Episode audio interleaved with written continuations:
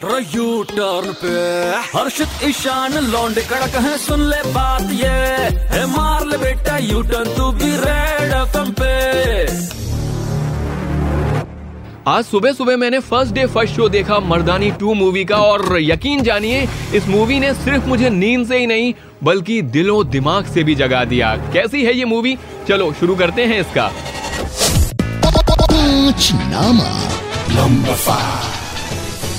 भाई बचपन से हम सुनते हुए आ रहे हैं कि खूब लड़ी मर्दानी वो तो झांसी वाली रानी थी। और मर्दानी टू को देखने के बाद कहेंगे कि जो मूवी में खूब लड़ी मर्दानी वो तो बॉलीवुड की रानी थी। शिवानी शिवाजी राय।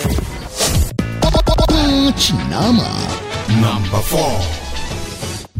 लगता है डायरेक्टर साहब ने इस मूवी को बनाने के पहले क्राइम पेट्रोल और सावधान इंडिया के कई सारे एपिसोड्स देखे फिर उसकी लंबी चौड़ी स्क्रिप्ट बना दी लेकिन एक बात है फ़िल्म कहीं पर भी बोर नहीं करती है। कोई ब्रेक नहीं लेगा सोएगा नहीं।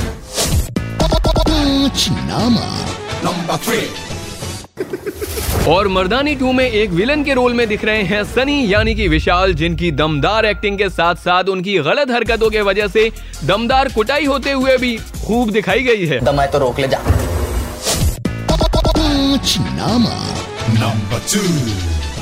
कहा जाता है कि बिन गानों के बॉलीवुड फ़िल्म की अधूरी रहती है कहानी लेकिन इस फ़िल्म में जब एक्शन करती दिखेंगी रानी तो आप सबको गानों की याद ही नहीं आनी। I promise you Number one. अच्छा एक बात और कहना चाहूँगा कि कुछ लोग अब तक सिर्फ़ सिंघम सिम्बा और राउडी राठौर जैसे पुलिस वालों से ही डरते थे मगर इस मूवी के बाद अब शिवानी शिवाजी राव से भी ज़रूर डरेंगे। इस राक्षस को मैं कॉलर से घसीटते हुए कोट ले आऊँगा